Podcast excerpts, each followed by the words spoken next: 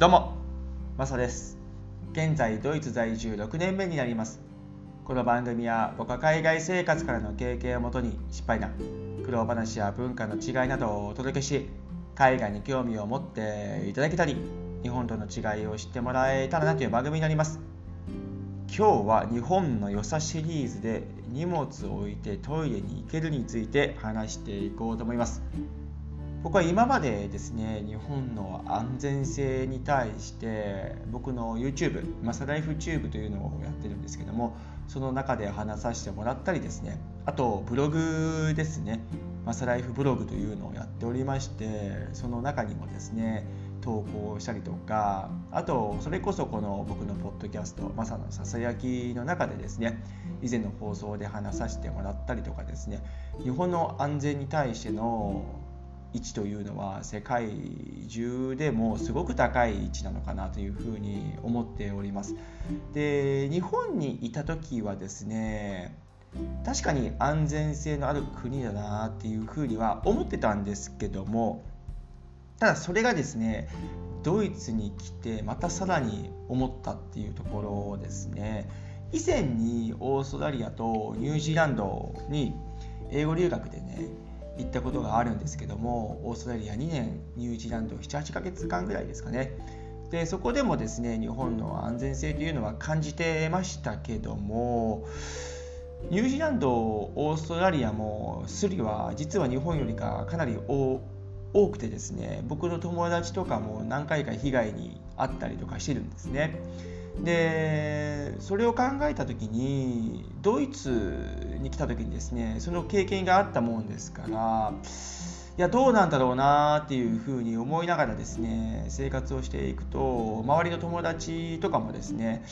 現地の人も当然そうなんですがやっぱりですねスリは警戒しておりますね。うん。でこの前ですね僕がカフェ行った時にですねそこでちょっと仕事しようかなと思って仕事をしてたんです。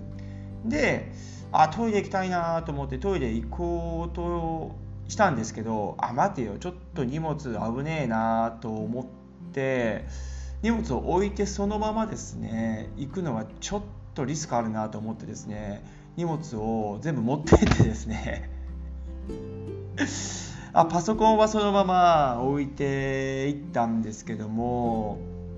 それもちょっとね気にはかけてましたねトイレ中。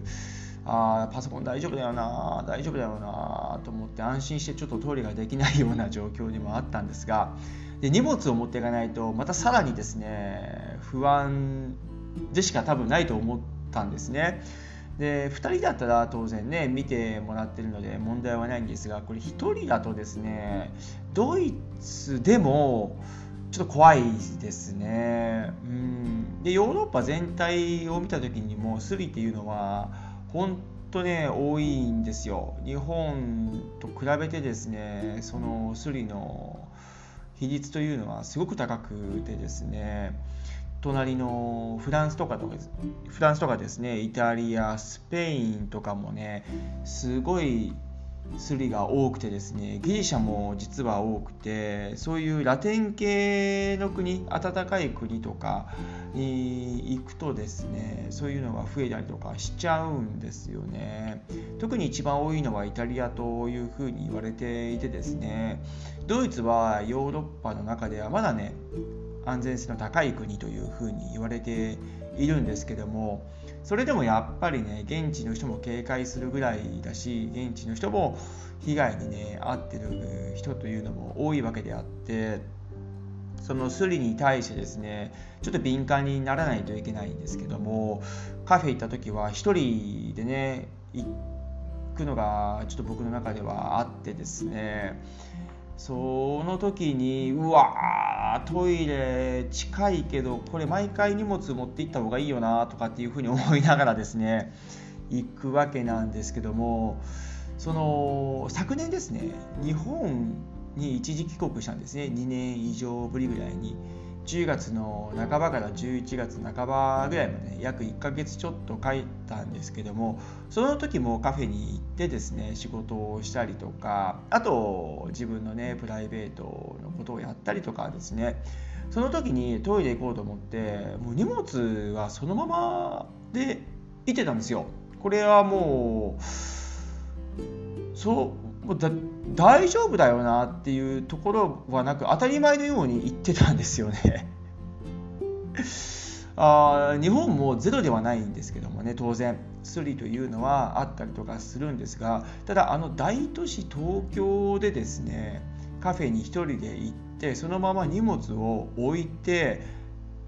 安全安全性の高さすごいなというふうにちょっと思ったんですけどももう何の疑いもなくですねトイレに行ってでトイレしてる最中ももう普通にそういう考えるストレスもなくですね、うん、行ったりとかしてたのでどれだけすごいんだなっていうふうにちょっと思いましたね。で今回改めて自分がですねそのカフェに行った時にあ荷物怖えなっていうふうに思った自分がいてですねその時ああ日本ってそういえば僕自身荷物を置いて普通に行ってたしああここって日本の良さ入ってくるなっていうふうに思ったんですよね。いやねパソコンをそのまま置いていくっていうのもちょっとやっぱ怖かったですし、まあ、でもやっぱりねトイレ行かないと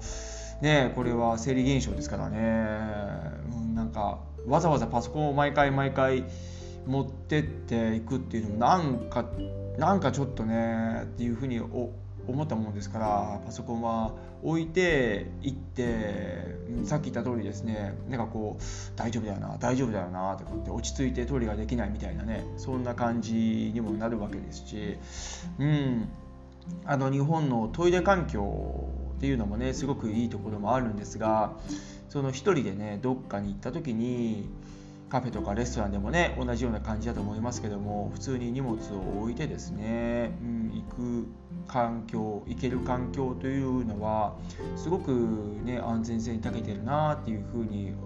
思うところもありますしあと日本の気質ですかね。国民性というかうん周りのねその人のものをまずは、ね、盗まないっていうところはねすごくあると思うしおそらくそもそも人の目を気にしているっていうところが多いと思うのでそのスリもですねやっぱり人の目を気にするじゃないですか当然だからなかなかできないっていうところもねあってそれが盗難防止にもつながっているところってあるんじゃないかなっていうふうに思いますね。うん